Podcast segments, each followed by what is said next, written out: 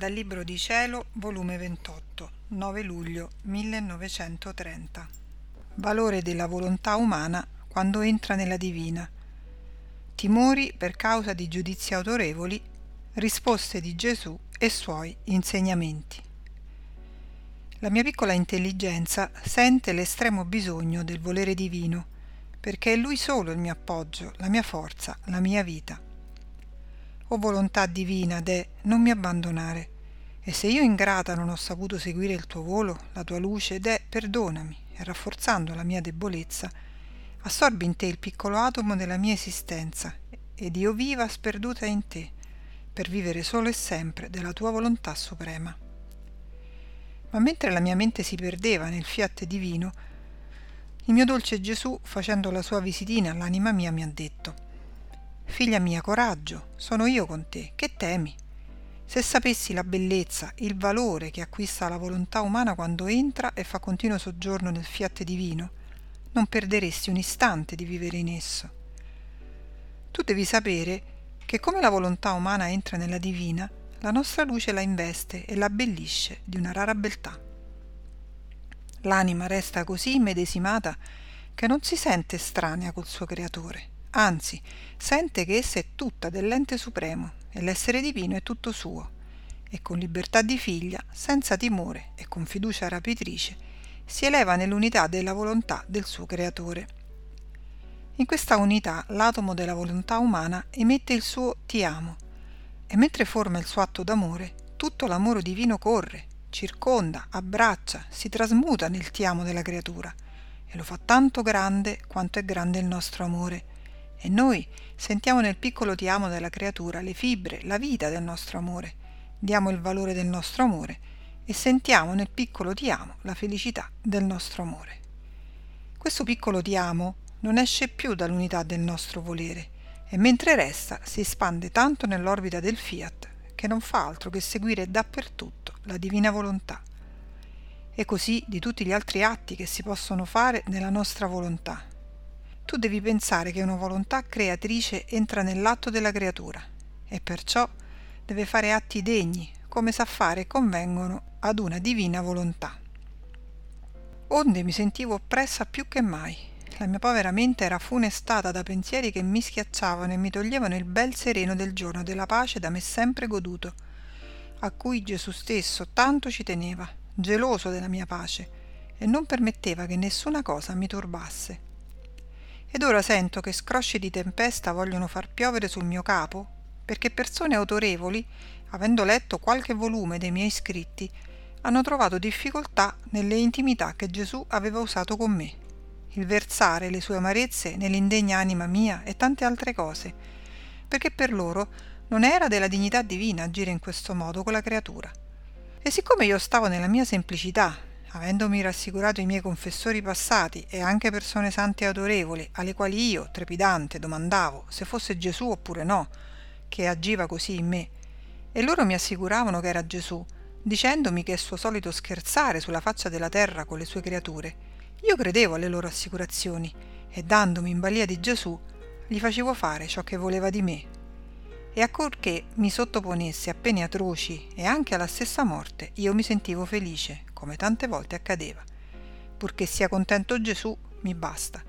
Molto più che ciò che ha fatto con me il mio dolce Gesù, sia che versasse, sia che mi portasse insieme con lui o qualunque altra cosa mi facesse, io non ricordo mai di aver sentito in me ombra di peccato, tendenze non buone e sante. Anzi, il suo tocco era puro e santo e mi sentivo più pura.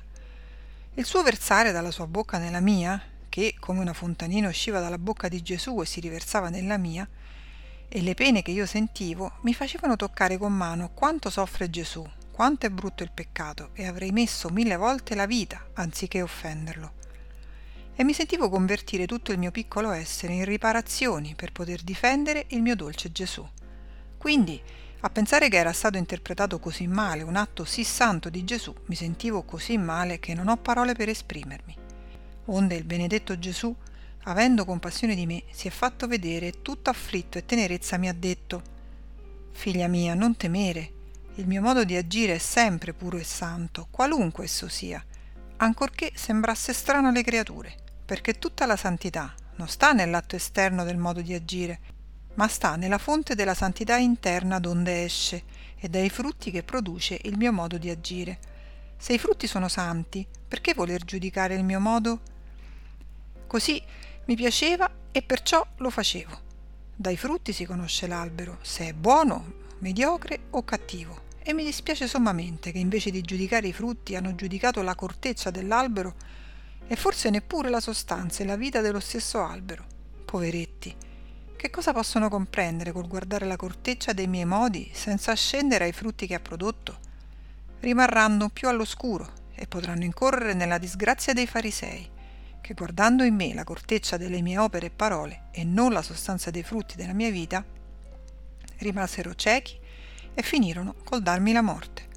E poi, così si dà un giudizio senza implorare l'aiuto dell'autore e datore dei lumi e senza interpellare colei che con tanta facilità essi giudicano. E poi, quali mali io facevo e qual era quello che tu ricevevi, che io versavo dalla mia bocca nella tua, la fontanina che usciva dalla fonte delle amarezze che mi davano le creature?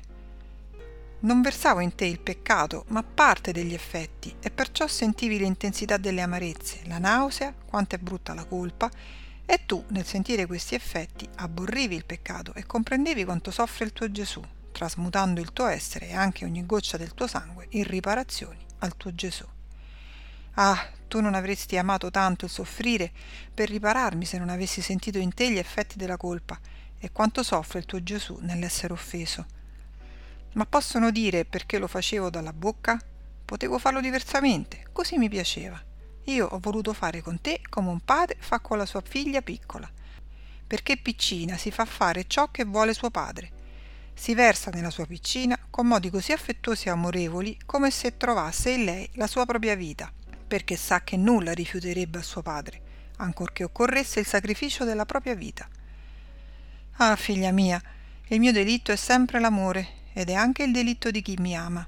Non trovando alta materia di che giudicare, giudicano il mio troppo amore e quello dei miei figli, che forse hanno messo la vita per loro stessi.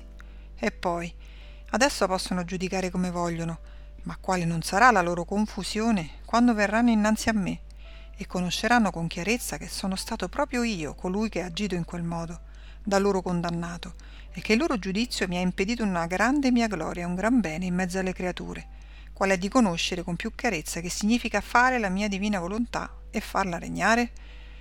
Non c'è delitto più grave di quello di impedire il bene. Perciò, figlia mia, ti raccomando, non volerti turbare, né spostare nulla di ciò che passa tra me e te. Rendimi sicuro che il mio operato abbia il suo compimento in te, non volermi dare nessun dolore da parte tua.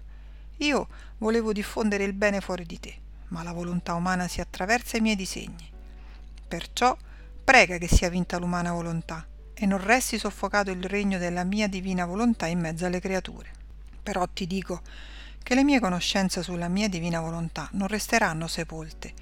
Esse sono parte della mia vita divina e come vita non sono soggette a morire. Tutt'al più possono restare nascoste, ma morire mai, perché è decreto della divinità che il regno della mia divina volontà sia conosciuto. E quando noi decretiamo non vi è potenza umana che ci possa resistere, tutt'al più sarà questione di tempo. E ad onta delle opposizioni e dei giudizi contrari di queste persone autorevoli io mi farò strada. E se questi coi loro giudizi vorranno seppellire un tanto bene e tante vite divine delle mie verità io li metterò da parte e mi farò strada disponendo altre persone più umili e semplici e più facili a credere ai miei modi mirabili e molteplici che io uso con le anime e con la loro semplicità invece di trovare cavigli e difficoltà riconosceranno come dono del cielo ciò che io ho manifestato sulla mia divina volontà. Queste mi serviranno mirabilmente a propagare nel mondo le conoscenze del mio fiat. Non successe lo stesso della mia venuta sulla terra? I sapienti, i dotti, le persone di dignità non vollero ascoltarmi, anzi avevano vergogna di avvicinarmi. La loro dottrina faceva loro credere che io non potessi essere il Messia promesso, in modo che giunsero perfino ad odiarmi ed io li misi da parte e scelsi umili, semplici e poveri pescatori, i quali mi credettero e mi servì mirabilmente di essi per formare la mia Chiesa e propagare il gran bene della redenzione. Così farò della mia divina volontà, Perciò, figlia mia, non ti abbattere nel sentire tante difficoltà che fanno. Non spostiamo nulla di ciò che passa tra me e te e continua a fare ciò che ti ho insegnato e a fare nella mia divina volontà. Io nulla tralasciai di fare di ciò che dovetti fare per la redenzione, ad onta che non tutti mi credettero. Tutto il mare restò per loro. A me conveniva fare il mio corso che avevo stabilito di fare per amore delle creature. Così farai tu. Continua il tuo abbandono nella mia divina volontà e i tuoi atti in essa, ed io non ti lascerò, sarò sempre insieme con te.